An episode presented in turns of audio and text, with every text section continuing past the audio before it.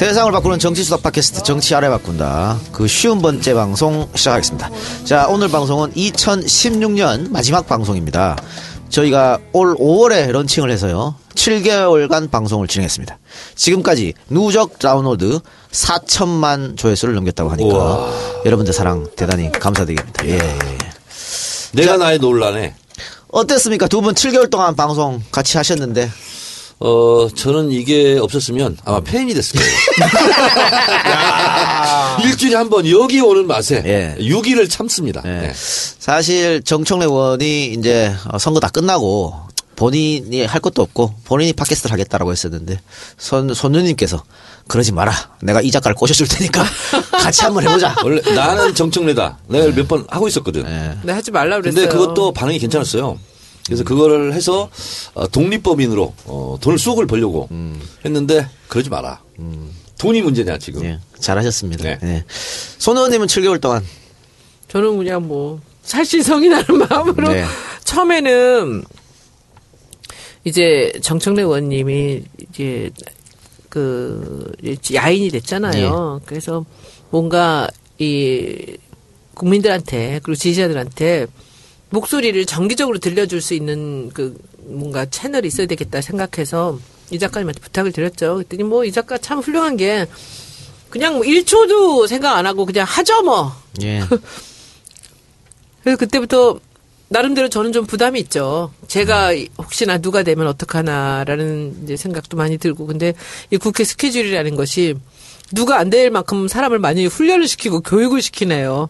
게다가 국조하면서도 그랬고 국감하면서도 그랬고 아 이번 주에 정치 알바 가서는 일을 어떻게 할까 무슨 얘기를 어떻게 할까라고 메모도 하게 되고 생각도 하게 되고 하는 그 과정도 또 저를 성장시키는 굉장히 중요한 과정들이었고요. 저는 뭐 정말 우리 이번 20대 국회가 가는 마지막 날까지도 끝까지 저는 정청래 의원과 같이 할 거고 우리 21대 가서 정청래 의원이 원내에 들어가고 제가 이제 그만두고 야인으로 되더라도 또 하자고요. 예, 네. 또 알겠습니다. 아니 그때 어, 제가 비례대표 1번을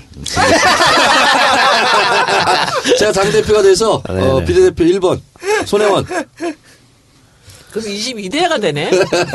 그렇잖아. 20대는 예. 그럴 능력이 없잖아. 하여튼 어, 이 자리에서 어, 손소 변호사를 제외하고 어, 이동영 손혜원 두 분을 칭찬합니다. 알겠습니다. 근데 손혜원은 내가, 내가 하나 물어보고 싶은 게 있는데 이제 한 6개월 했잖아요 국회의원을. 근데 국회의원은 어쨌든 세비를 받고 그리고 진짜 사람이요 고급 정보와 그리고 아주 엘리트 보좌를 받, 받으면서 본인이 막 성장한다는 느낌, 발전한다는 느낌, 많이 내가 공부를 하고 있다는 느낌. 왜냐하면 최고 전문가들한테 엑기스를 뽑아 듣는 거잖아. 이번에 주진영, 김상조 이런 사람을 평인이었으면 어떻게 만나서 듣겠냐고. 그런 거못 느끼세요? 내가 지금 성장하고 있다. 성장하고 싶지 않은 쪽으로 성장을 해서 제 피곤해. 어. 한 길만 파고 살아가지고 제가 가는 길만 가고 싶었거든요, 저는. 네네. 그런데 여기를 왔는데 제가 이제 운동도 좋아하고 제가 승부근성이 좀 있어요.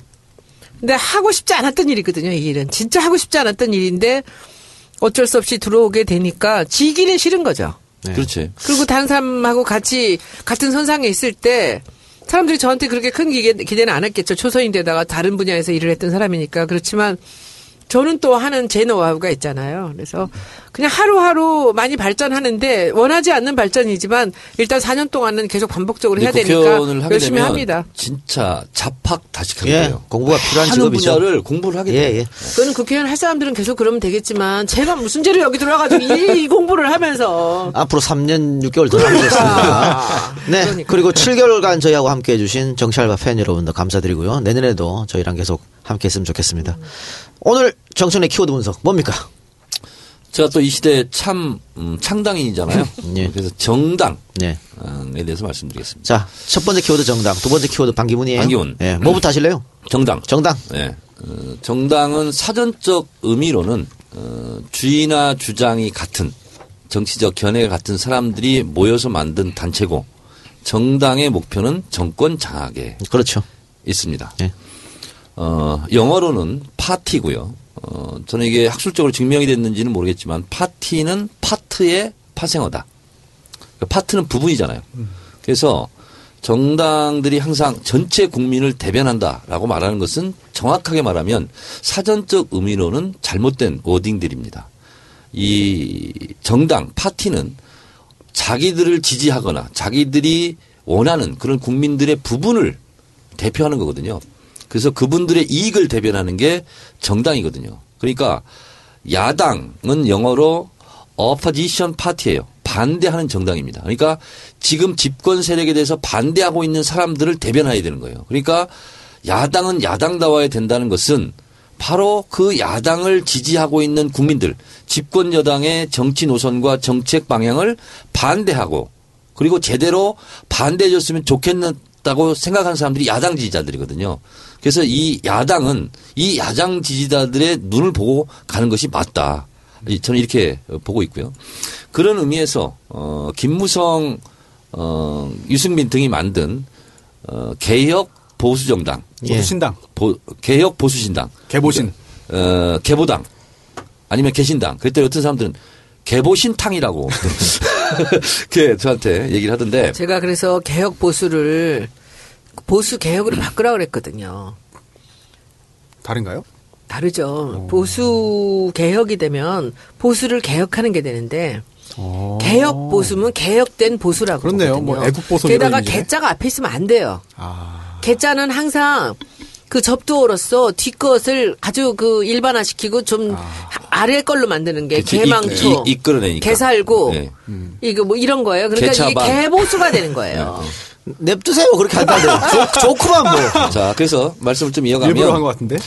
어, 이 항상 이 정체성 제가 말씀을 드렸다시피 어, 당은 정체성이 없으면 안 됩니다. 정체성과 결국은 대선 주자가 정당을 이끌어가는 힘이거든요.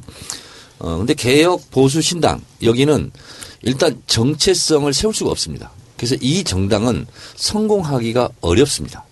두 번째는 어, 대선 주자가 없습니다.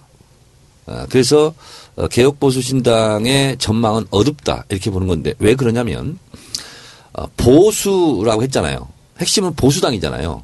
자, 근데 보수당은 기본적으로 민족주의적 애국심이 있어야 됩니다.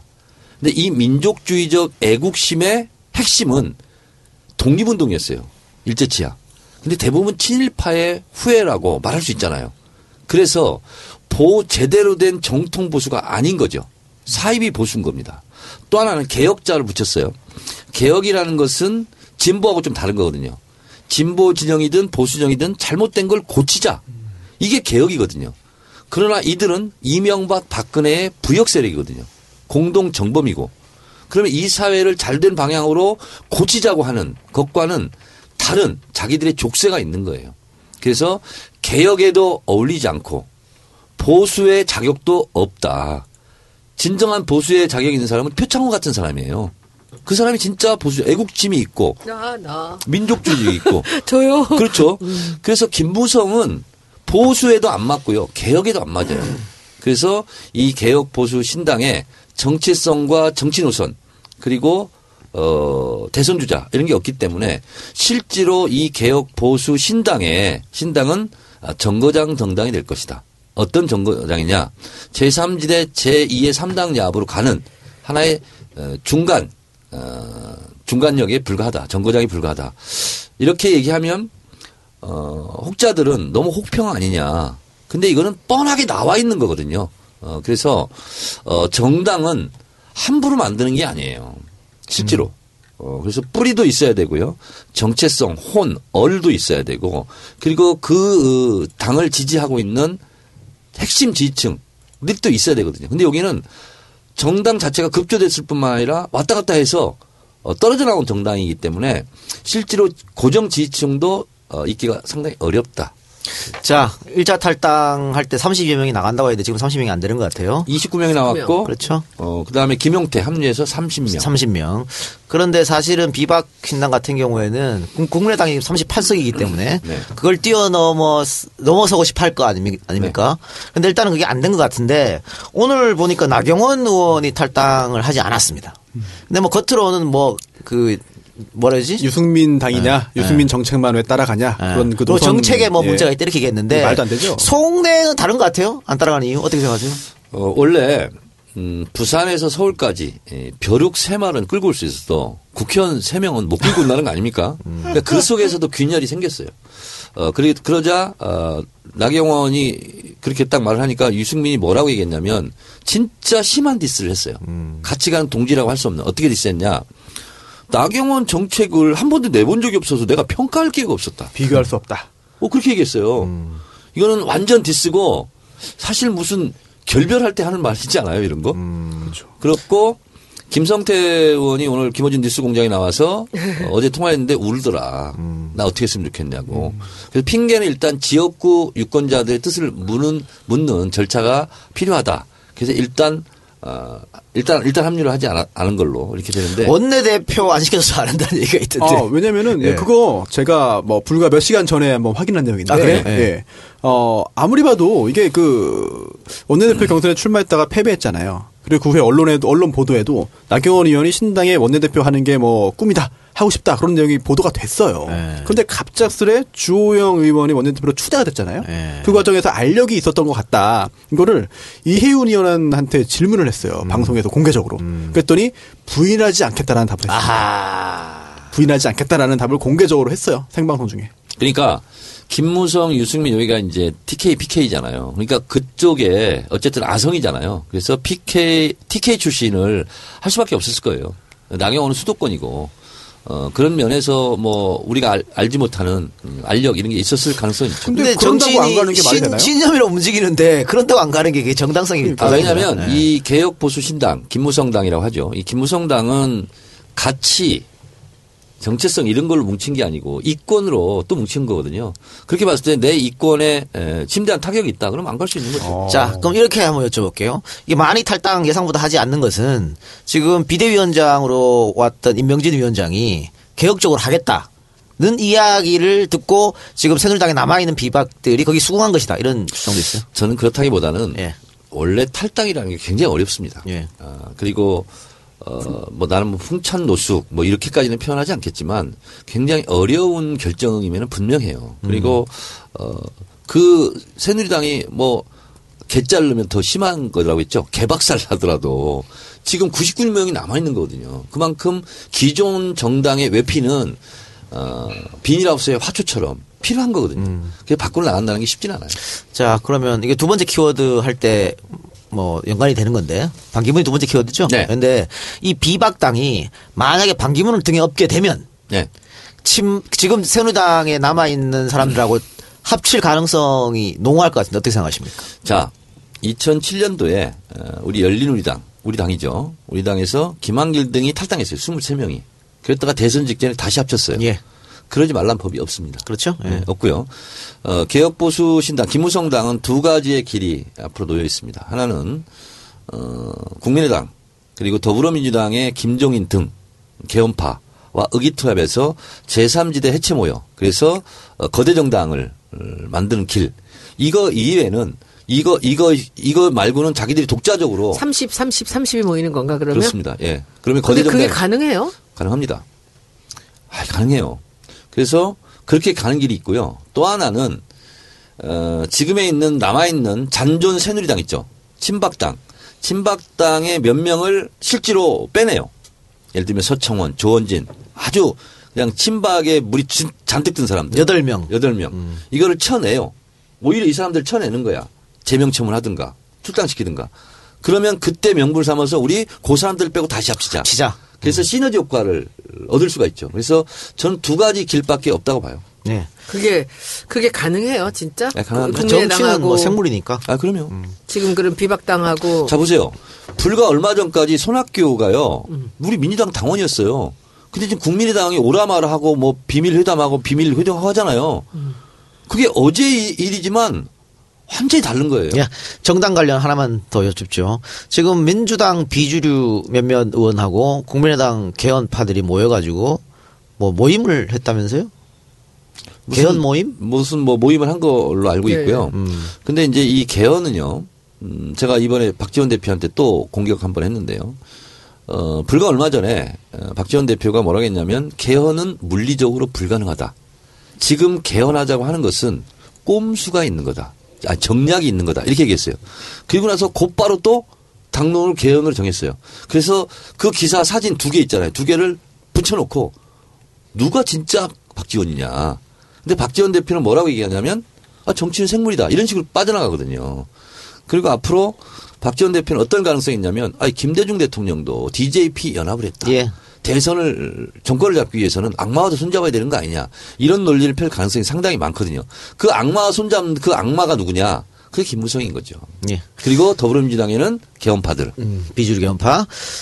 자, 그러면은 그 더불어민주당에 있는 개헌을 주장하시는 분들이 대선 직전에 이렇게 탈당할 수도 있다고 보십니까? 충분히 가능성이, 가능성은 있다. 봅니다. 알겠습니다. 그렇게 세 당이 합해가는 거예요. 그러면 그렇습니다. 네, 그래서 제3지 된 거예요. 자, 정당에 대해서 할 얘기 더 있어요? 네, 요 정도. 이 정도 알겠습니다. 그 정당 얘기했으니까 인터넷에 재밌는 글이 있던데 정당 영어로 파티지 않습니까? 네. 근데 래퍼들이나 DJ들이 클럽에서 믹싱 하잖아요. 그, party. 예, 그때 DJ DJ from this party 오. 하잖아. 이- 이게, 이게 뭔 뜻인지 아세요? 뭐 DJ DJ 팜 디- 파리. 어 예? 뭐라고요? 무슨 뜻인지 아냐고 이게. 모르겠는데. 김대중 씨 우리 당을 이끌어 주십시오. 라는 뜻이라고 재밌게 얘기하고 있더라고요.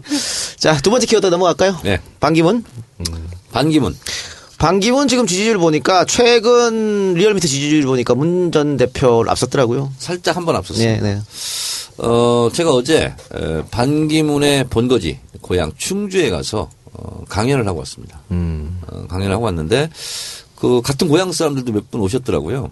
그리고 뭐 그 연배 되신 분들도 와서 그래서 어, 충주가 어, 완전히 맹렬히 지금 예. 반기문 하자 막 이런 식으로 근데 동네 사람들이 막 그러니까 그러고 있대요. 근데 저는 어, 제가 이 시대 참 역술인으로서 어, 단언합니다. 예언합니다. 단적으로 예언하겠는데 어, 반기문은 대통령 되지 않습니다. 음. 네, 어렵습니다.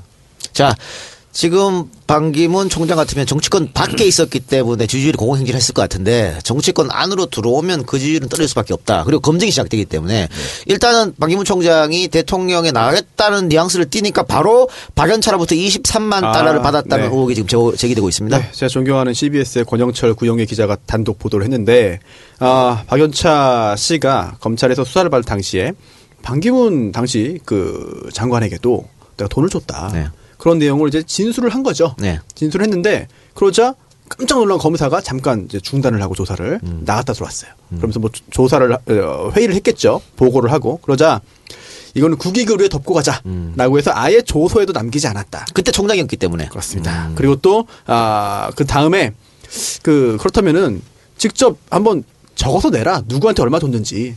그래서 그 내역, 그 적어서 낸 그런 그 명단은 대검에 아직도 보관하고. 있다. 네. 이런 이야기인데요. 이게 실제로 이인규 변호사가, 어, 얘기를 했는데. 당시 대검 중수부장. 그렇습니다. 이게 표현 자체가 굉장히 오묘합니다. 그렇지. 이제 반기문 이제 유엔 사무총장의 그 대권 이야기가 나오자 아니 어떻게 저런 사람이 대, 통령 되려고 하느냐 될 수 없다라는 이야기를 했다는 보도고요. 그리고 또 하나가 그 후에 정말 이런 일이 있냐라는 질문을 받자 그런 일이 있다 없다 얘기 안 했어요. 아 나는 모르는 모른다. 그랬죠. 나는 모른다. 그 뉘앙스가 이상한 거야. 그게 아니면 아니라고 그렇지. 했겠죠. 그렇다면은 이혜훈 의원이 뭐 부인하지 않겠다라고 한 거랑 똑같은 거거든요. 음. 그렇기 때문에 이 부분은 뭔가 냄새가 나는데 하지만 또 그 후에 또 이제 정 뭐 다른 보도가 나오긴 했습니다. 이인규 변호사가 어 나는 그런 말 한 적이 없다라는 보도가 나왔습니다만 이걸 항상 늘상 이런 보도가 나오면 그 뒤에 따라 나오는 게 그런 거기 때문에 진실이 뭔지 굉장히 저도 궁금합니다. 자, 그러면 그 2005년도에 박연차가 줬다는 거잖아요, 돈을. 네. 그러면 이 뇌물죄 공소시가 10년이니까 지났다는 얘기가 있고 또 아니라는 얘기가 있던데 어떻게 아니요, 돼요? 이거는 네. 남아 있는 것 같아요. 네. 그래서 제가 좀 따져봐야겠습니다만 그 뇌물을 그 공유한 준 사람이 있고 뇌물을 수수 어, 받은 사람이 있잖아요. 수뢰죄가 있는데 어 이게 준 사람은 7년이어서 이미 만료가 됐지만 공소시효가 완성이 됐지만 받는 사람은 이제 중간에 한번 공소시효 규정이 바뀌지 않았나 싶어요. 예, 그래서 중간에 15년인 바뀌었죠. 것 예. 같아요. 그렇다면 살아 있어요 아직. 제가. 어, 제 지식이 아니고 어, 제가 컨닝한 거. 네. 어, 어떤 변호사가 김어준 그 와서 한, 한 얘기인데요. 양지열이군요. 양지열 네, 변호사님. 양질 변호사가 한 얘기인데 최초 주장이래요 본인에 의하면 유엔 현장에 그런 게 있답니다. 그러니까 유엔 사무총장은 마치 대통령이 재직 시에 현직 시에 형사소출을 받지 않는 것처럼 그런 규정이 있대요. 그래서 실제로 유엔 반기문 사무총장 재직 10년 기간은 대통령의 재직 기간과 비슷한 관점으로 봐야 된다. 그래서 정지된 걸로 봐야 된대요. 그래서 공소시효는 충분히 남아 있다. 이렇게. 아, 진짜. 자, 주장하고. 정 의원님. 네. 그 박연차 23만 달러 수속이 터지니까 더불어민주당에서는 이거 의혹 밝혀야 된다고 강력 주장했는데 이상하게 말이죠.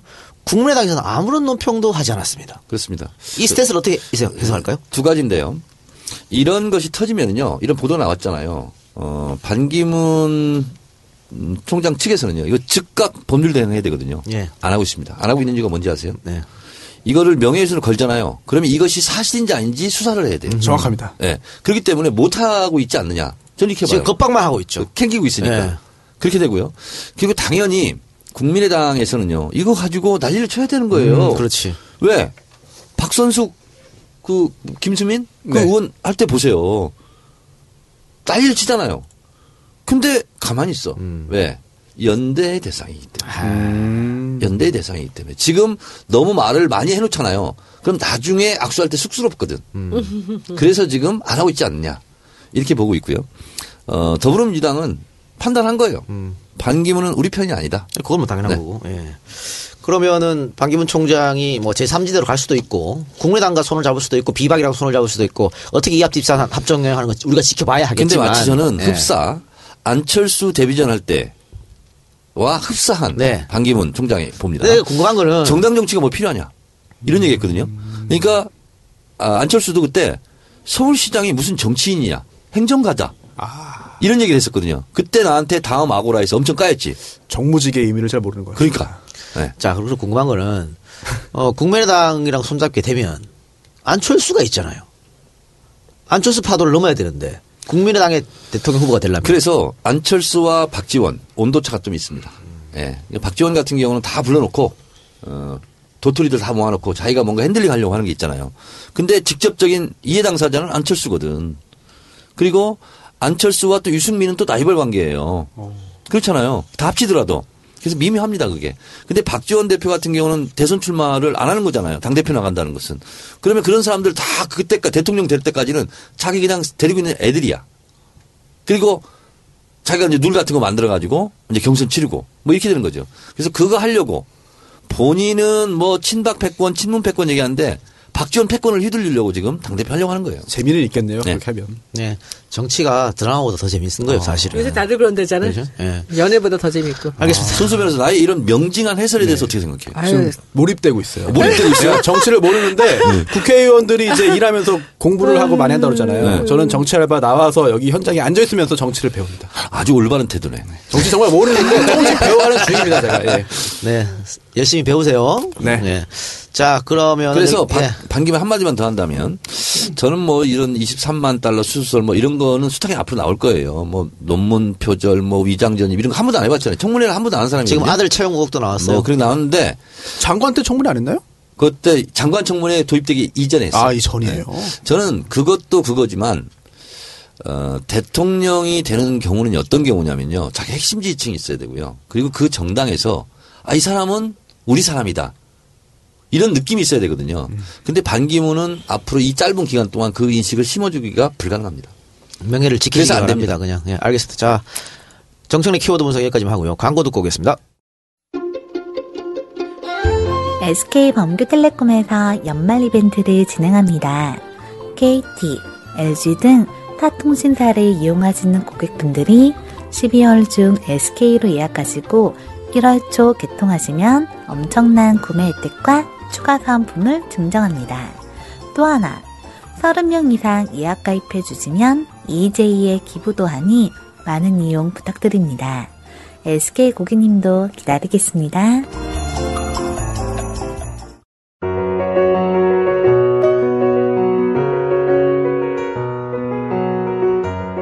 안녕하세요. 요즘 중고차 고르기 참 힘드시죠? 이 차가 얼마에 사야 맞는 금액인지, 장고장은 없는 건지, 또 차 사고는 어느 부위인지 꼼꼼히 따져보고 사야 하는데, 일반 소비자분들은 잘 모르시잖아요.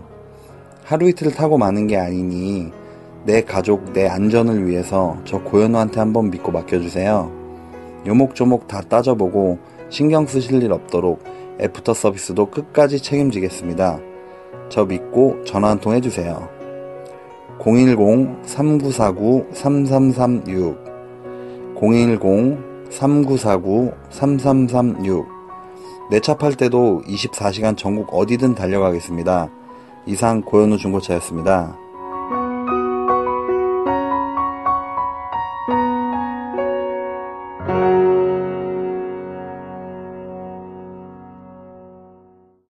번교텔레콤 고현우 중고차 중고차가 필요하시면 고현우 중고차 연락하시고 핸드폰 필요하시면 번교텔레콤에 연락하시기 바랍니다. 네. 자, 국정교과서에 대해서 오늘이죠. 우리 녹화 날짜 27일 날 1년 유예하기로 결정이 났습니다. 원래는 2017년 내년 3월부터 곧바로 쓴다 그랬는데 1년 유예해서 2018년에 한번 검토하겠다. 이것은 결국은 이제 안 하겠다는 의미 같고요. 다음 정권으로 사실상 폐기. 그렇죠. 다음 정권 넘기겠다 이런 뜻 같은데 박근혜 대통령은 국정교과서가 매도당해서 안타깝다 이런 반응을 보였다고 하는데 우리 손혜원 의원 이 그 국정교과서 문제 때문에 그냥 열심히 하셨잖아요. 우리 작년에 이제 제가 홍보위원장 할 그렇죠. 때부터 관여가 됐었죠. 그리고 이게- 의원의 데뷔작이죠, 이게. 그렇죠. 예, 그러니까 이게 국정교과서. 저는 대세라고 생각합니다. 이번에 이런 그 박근혜 탄핵 문제가 생기지 않았더라도 국정 교과서는 국민들이 말, 막았을 겁니다. 그런데 이제 거기서 굉장한 그 충돌이 일어날 가능성이 있었죠. 그런데 마침 촛불의 탄핵 때문에 이것이 그 교육부에서 자연스럽게 내려놓은 거죠. 지난번에 그 장관이 얘기했을 때도 그때 이미 내려놓으려고 했었거든요. 근데 그때 말렸는데 이제 그 뒤로 이제 대책이 없는 거죠. 아, 근데 그거 있잖아. 전희경 의원이 그 저기 저기 학교 그 교과 저기 역사 시험 문제 전국에 초등 초중인가 고가 예. 시험지 다 제출하라고 교육청에다가 내- 했잖아요. 네. 이거 정말 가만히 있으면 안 돼, 진짜. 그렇죠. 어떻게 이렇게, 지금 어떻게 판이 어떻게 돌아가는데 지금 그걸 교육청에다가 어떻게 역사 시험을 내고 있는지 문제를 예, 다 제출하라고 했다는 거잖아요. 그래서 여덟 개 교육청이 보이콧했죠. 네네네. 그래서 지금 이거는 너무 순리예요. 자연스럽게 된 거고 그리고 도종환 의원이 이제 계속 작년에 그 일을 정말 빛나게 하셨죠. 그리고 올해 우리 교문이 간사가 되면서 이쪽에 그 교, 국정교과서 관련된 쪽은 유은혜 의원이 맡아서 하고 있었습니다. 그런데 정말 목을 걸고 했어요, 다들. 그렇게 했는데 이렇게 결과가 나니까 저희는 뭐 너무 다행스러운 결과라고 생각하고 그 이것도 국민의 힘입니다. 그러니까 촛불의. 힘으로 자연스럽게 이렇게 된 박근혜 거죠. 정권은 순리로. 세월호 때문에 무너지기 시작한 거고요. 맞습니다. 그다음에 테러방지법, 국정교과서 등등이 해서 여소야대 정국을 만들었고 음. 여소야대 정국이 아니었으면 지금 박순실 게이트가 이렇게까지 아, 불거지지 않았습니다. 나오지도 않죠. 네, 그래서 음. 이게 지금 step by step 하는 거예요. 네. 그러니까 정권을 교체하게 되면 뭐 이 국정교과서는 뭐 쓰레기통으로 사라지는 게 당연히 될 그렇죠. 테고요. 그렇죠. 네. 여소야대도 여기에 관여가 되나? 관계가 있나? 당연하죠. 여소- 여소야대가 그렇죠. 아니었으면 지금 국민 없어요. 그렇죠. 세수리 사태도 안 터졌을 안 거예요. 터졌어요. 터져도 탄핵이 안 되겠죠. 그리고 여소야대가 아니었으면 제보도 없어요. 아, 그리고 공무원들은요 더 단단하게 줄 그냥 잡고 있었을 거예요. 아. 여소야대가 딱 된 순간 공무원들은 어 정권이 바뀔 수도 있겠네 이렇게 판단하는 거예요. 그러니까 제보들이 막 고급 제보들이 들어오고 하는 거예요. 그래서 이거 있잖아요. 건투를 할 때 다리에 힘 빠지면 균형이 무너지잖아요. 네. 그럼 바로 다운 아니면 KO예요. 그래서 여소야대는 아 저 선수가 다리가 풀렸다 하는 것을 보여준 거죠.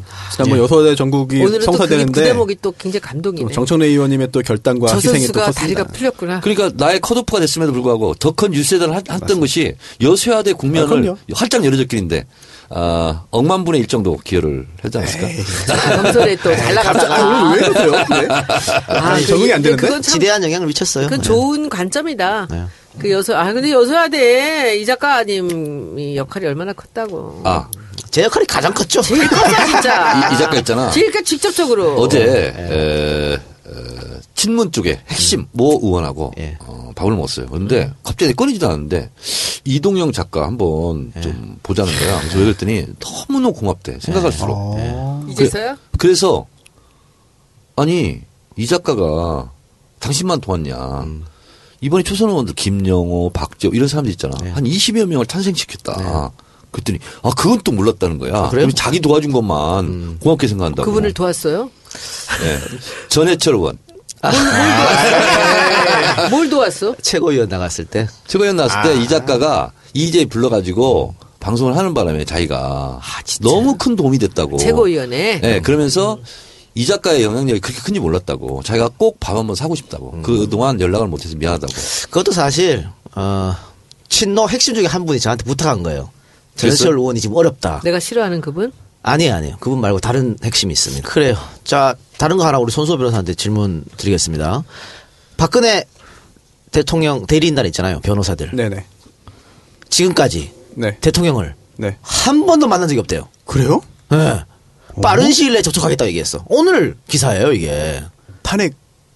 변호인단이 이중환 변호사 이런 사람들. 대통령을 한 번도 만난 적이 없대요. 이게 가능한 일입니까? 놀라운 일이네요.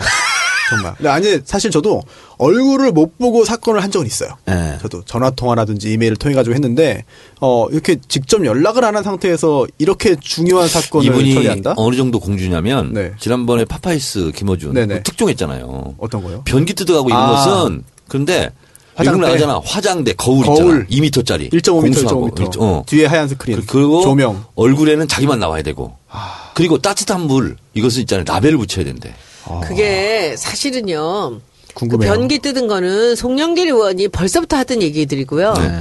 그 라벨 붙이는 건 제가 벌써 그걸 아, 제보를 그래요? 받았어요. 받았는데 이게 무슨 뉴스거리인가 해서 안 했다고. 아, 그 중요하죠. 그랬는데 그 김어준 총수가 한 걸 보고 제가 페이스북에다가 제가 받은 제보를 써 올렸죠. 근데 진짜 그 얘기 들었는데 기가 막혔대요. 처음에 그 필통을 갖다 달라고 하는데 필통의 생김새까지 다 하면서 한국적인 문양의 뭐 차에다 놓고 다니는 필통이 있어야 된대요. 그래서 이거를 한국관광공사에서 공수를 해서 독일에서 해서 그걸 구, 해가지고 그 안에 알록달록한 거기서 해달라는 모든 필기구를 다 넣었대요. 그래서 갖다 드렸대. 그랬더니 한 몇 시간 있다 다시 갖고 왔더래. 여기다 필통이라고 붙여달라고. 예. 그래서 필통이라고 붙여주면서 이 무슨 이게 있나? 왜 이 사람이 필통인지 이거 왜 모르나? 했대. 그때 그 다음에 또 난리가 났더래 경호에서.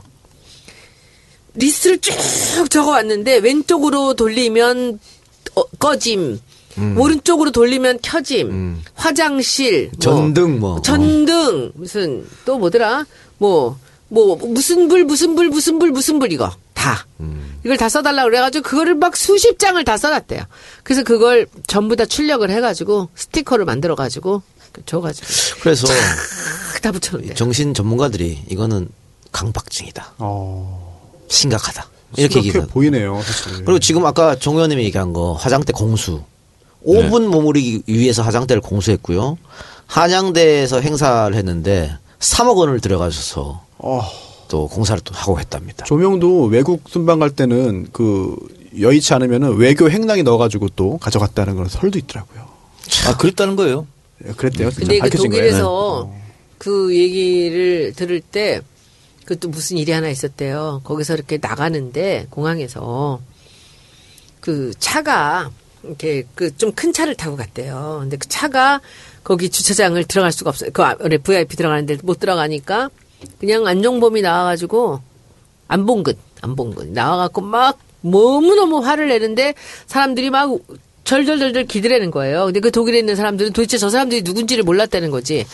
그런데 요만한 알루미늄 된 박스가 있는데 이거를 그, 그 검색대를 통과하지 않는다고 그래서 두 시간 동안을 거기서 머물렀대요. 이걸 안 한다. 그래가지고 난리가 나가지고 이것을 검색대로 가야 된다. 안 된다. 그래가지고 뭐 위에서 누가 오고 난리가 나가지고 결국은 통과 안 하고 들고선 들어갔대요. 그게 뭘까? 알루미늄으로 된 요만한 상자래, 약상자인가? 그러니까. 그러니까 아주 유별난 게 외국의 순방에서는 굉장히 있대. 그리고 아까 그 방도 잔 방이 아니고요. 잠시 그 교, 머물렀던. 교 민들 간담회 하는데 잠시 머물렀던. 야 대단하네 진짜 아니, 그래서 이 정도로 낯가림이라고 했잖아요 그렇기 때문에 변호사를 안 만나는지 모르겠지만 약간 의아한 게 지금 현재 그 탄핵 심판 관련해서 탄핵 심리 관련해서 어 변론 준비 기일이 두 번 열렸고요 예. 그리고 또 세 번 12월 30일에 세 번째를 끝으로 준비가 끝납니다 예. 준비 절차 기일이 끝나고 그다음에 1월 3일에 첫 번째 변론 기일이 열리고요 예. 그 이틀 후에 또 두 번째까지 잡혔습니다 예. 어, 그렇다면 굉장히 속도감 있게 진행이 되는 건데 도대체 어떻게 변호를 하죠? 음. 아니 실제로 어 탄핵소추 이결서에 보면 탄핵 이제 청구서가 됐겠죠. 보면은 거기에 어떠 어떠 어떠한 일들이 있었기 때문에 탄핵돼야 됩니다. 파면돼야 됩니다라는 게 적혀 있고 그러면 그게 아니라는 걸 말해야 되는 거잖아요. 예. 그러면은 실제로 어땠습니까? 라는 거를 회의를 해야 돼요. 변호사들이 무슨 신도 아니고 그걸 어떻게 다 막습니까? 그렇다면 그럼 정말 무슨 일이 있었습니까? 라는 거를 당사자한테 확인을 해야 되거든요. 그래야지 그걸 가지고 이제 전략을 짜서 수립을 해서 구성을 한 다음에 논리적으로 방어를 하는데. 아, 그거 왜 안 하는 이유를 알겠어. 지금 생각이 났어. 뭐예요? 어, 만약 변호사들이 네. 박근혜하고 이렇게 회의를 하잖아. 네. 그럼 변호사들이 다 변론을 포기할 것 같아.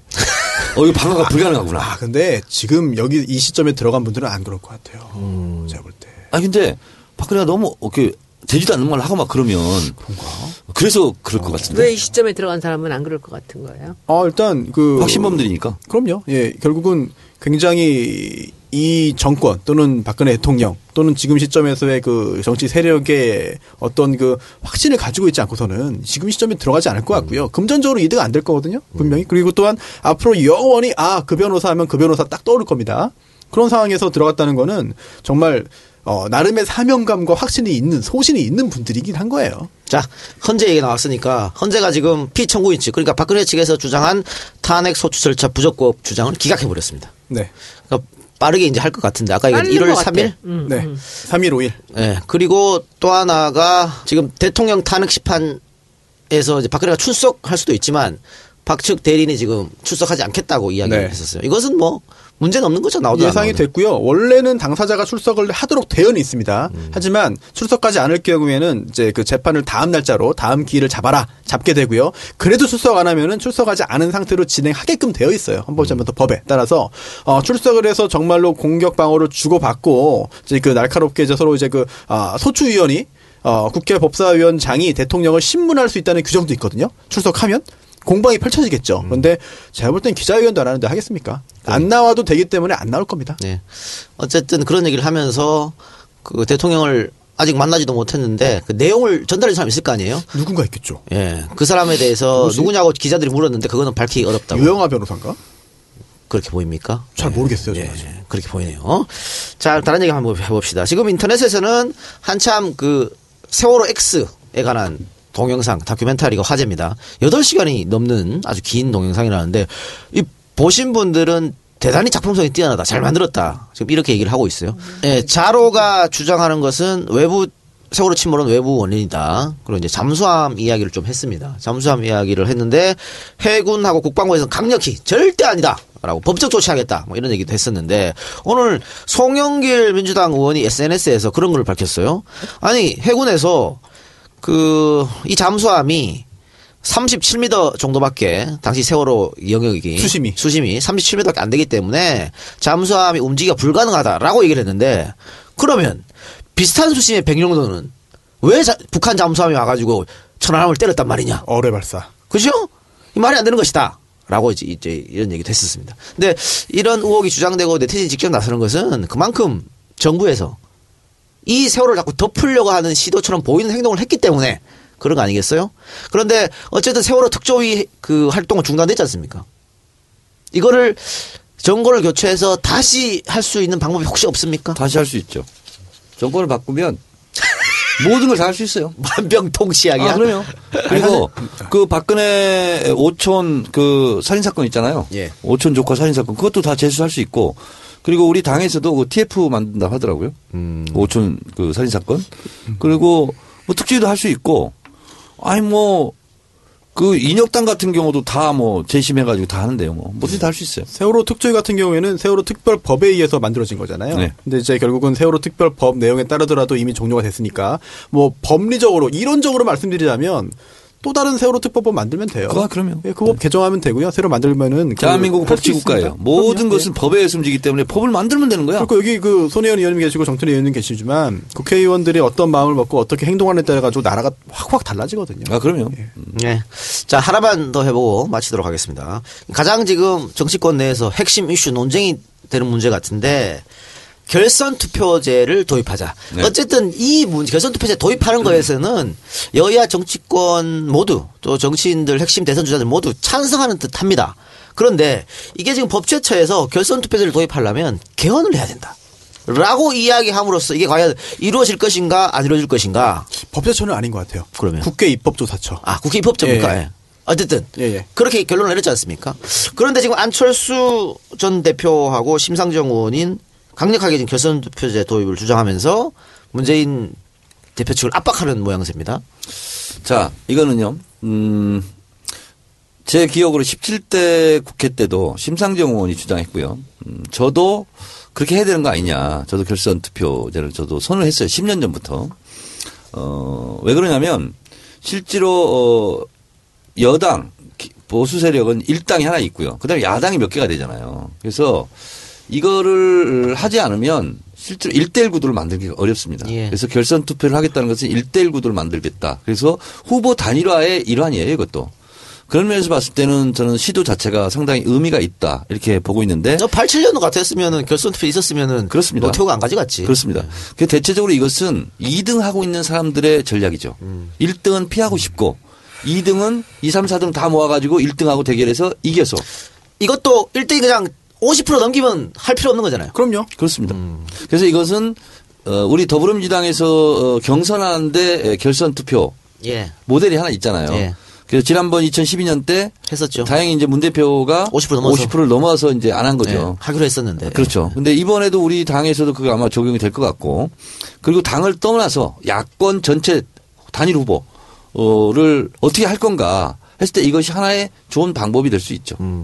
근데 이제 문 대표는 나도 원래 찬성하는 것이다. 국회에서 논의했으면 좋겠다라고 얘기했는데 심상정 대표가 국회 입법조사처에서 이 헌법 개정이라고 얘기를 했지만 입법조사처 해석이 꼭 맞는 건 아니다. 라고 또 이야기를 했단 아, 말이에요. 저도 그래요. 예. 어, 입법조사처에서 무슨 근거로 개헌을 해야 된다고 뭐, 어, 그렇게 주장했는지는 모르겠으나, 아, 이거 필요하다면 입법 절차를 거치면 되는 거죠. 음. 왜냐면 이거 한 줄이에요. 아마 선거법이 될 것 같은데, 예. 어, 뭐, 정당과 정당 사이에 무슨 뭐, 어, 자율 토- 논- 논의에 의해서 방법을 결정해서 뭐 여론조사를 하든 뭐 현장 투표를 하든 뭐 해서 하면 되는 거지 뭐. 그러니까 선거법만 개정 사항이라면은 여기 반대 사람은 잘 아, 없을 것 그렇습니다. 같은데 그렇죠? 예. 근데 법적으로 법률가는 어떻게 보세요? 이게 좀 애매한 측면이 있어서 양측의 견해가 갈리는 것 같아요. 예. 이게 그 여러 가지 해석이 필요한 부분이 있습니다. 왜냐하면은 헌법 조항에 보면은 뭐 대통령은 뭐 결선 투표한다라는 내용 당연히 없겠고 예. 또한 번 선거해 가지고 최다 투표자가 된다 뭐 이런 것도 명백하게 있지가 않아요. 그러다 보니까 문제가 되는데 이게 헌법 67조에 있습니다. 대통령은 국민의 보통 평등 직접 비밀 선거에 선출한다. 그리고 또 아, 후보자가 한 명밖에 안 나오면 뭐 가능성은 뭐 희박하지만 어 전체 선거권자 총수의 3분의 1 이상이 투표해야 된다. 그래야 당선된다는 거 있고 마지막 5항이 대통령의 선거에 관한 사항은 법률로 정한다 돼 있어요. 그러다 보니까 구체적인 내용은 공직선거법에 위임되어 있다.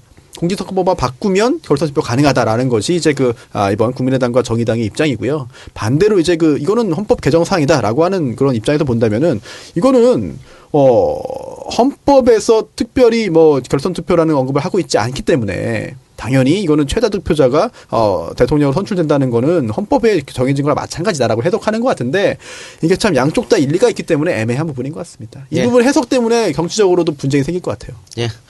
알겠습니다. 자, 오늘 방송 은 여기서 마치고요. 자, 오늘이 우리 저 2016년 마지막 방송입니다. 한 해 동안 들어주신 우리 청취자 여러분들한테 훈훈한 메시지를 한번 전하면서 방송 마치도록 하겠습니다. 자, 가장 늦게 합류한 우리 손수 변호사부터. 저도요? 네. 아, 제가 감히 이렇게 뭐 말씀을 드릴 자격이 있는지 모르겠지만 어, 없어 없는데도 네. 해. 아, 그 제가 참 정치를 모르는데 정치라는 글자가 붙은 여기 이 프로그램에서 말씀을 드리는 게 참 항상 어색하고 죄송스럽기도 하는데요. 하지만 정치를 모르는 사람도 들으면서 정치를 배워갈 수 있다는 걸 보여드리는 사례가 대가 되지 않을까 생각합니다. 열심히 하겠습니다. 감사합니다. 예. 자, 정철의원님. 손혜원은 뭔지 아세요? 제가 준비가 안 됐어요. 자, 그럼 손혜원 이야기 하는 동안 생각 좀 하시고. 그럼 평상시 얘기하실 때 항상 준비를 먼저 해놓고 하셨구나. 저는 그냥 이 들어와서 그 지난 지금 지난 7개월이 참 꿈같이 지났어요. 좋은 의미도 있고 안 좋은 의미도 있는데 정말 어떻게 이렇게 바쁜 삶이 있나 싶고요. 그리고 다양하고 아주 엑사이팅하고 드라마틱한 그 시간들을 지났습니다. 근데 그 안에는 이제 이 동료 의원들이나 그리고 이제 이 작가님이나 정청래 의원이나 우리 손 변호사님 같이 이 정치권의 그 이 근처에 계신 이런 또 같은 목표를 향해서 가시는 분들도 굉장히 저한테 많은 도움을 주시고 감동을 주셨는데 제가 그 국가와 사회를 위해서 뭘 한 적이 없었던 사람인데 여기 와서 이 7개월 동안 저한테 있어 가장 감동적인 거는 국민들을 만난 거예요.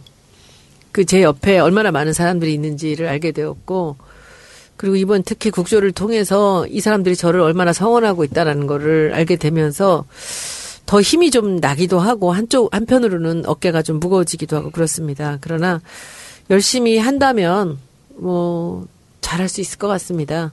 처음 들어와서 하는 일이지만 이 천군 만마라는 말이 맞는 것 같아요. 그래서 여- 저, 저를 옆에서 많이 아껴주시고 관심 주시는 그런 국민 여러분들 앞으로도 저한테서 눈을 떼지 마시고 저를 감시하시고 그리고 저를 옆에서 채찍질도 해주시고 그리고 제 손도 잡아주시고 해주셨으면 좋겠습니다. 저 토요일 날 그 광화문 나갑니다. 예. 그래서 광화문에서 여러분들 같이 뵙고요. 신대철 나온다니까 이번에는 좀 일찌감치 준비해서 앞자리 가서 좀 앉아보려고 그래요. 여러분들 저랑 같이 앞에서 그날 만나면 같이 손잡고 우리 네. 올해 1년 서로 감사하면서 뵙기로 하- 해요. 대철이 형님이 그 슈퍼스타를 한 명 데리고 온다고 아. 나 그게 너무 궁금해. 누구일까? 누구 있을까? 저는 아버지 모시고 오는 게 제일 좋겠고. 그죠? 그림이 그 제일 좋은데 네네네. 아버지가 그런데 직접 노래를 하면 아버지가 아름다운 강산을 강산을 하면은 다 펄펄 뛸 것 같아. 그러니까. 그리고 신대철 참 멋있는 게 왜 이 노래를 니네가 불러? 그렇지. 그러니까. 그거 했더니 저쪽에서 들어서 안 불러. 근데 멸공의 횃불 부르고 있더라고. 나 촛불 집회 갔는데 그거 앞에 지나갔어요.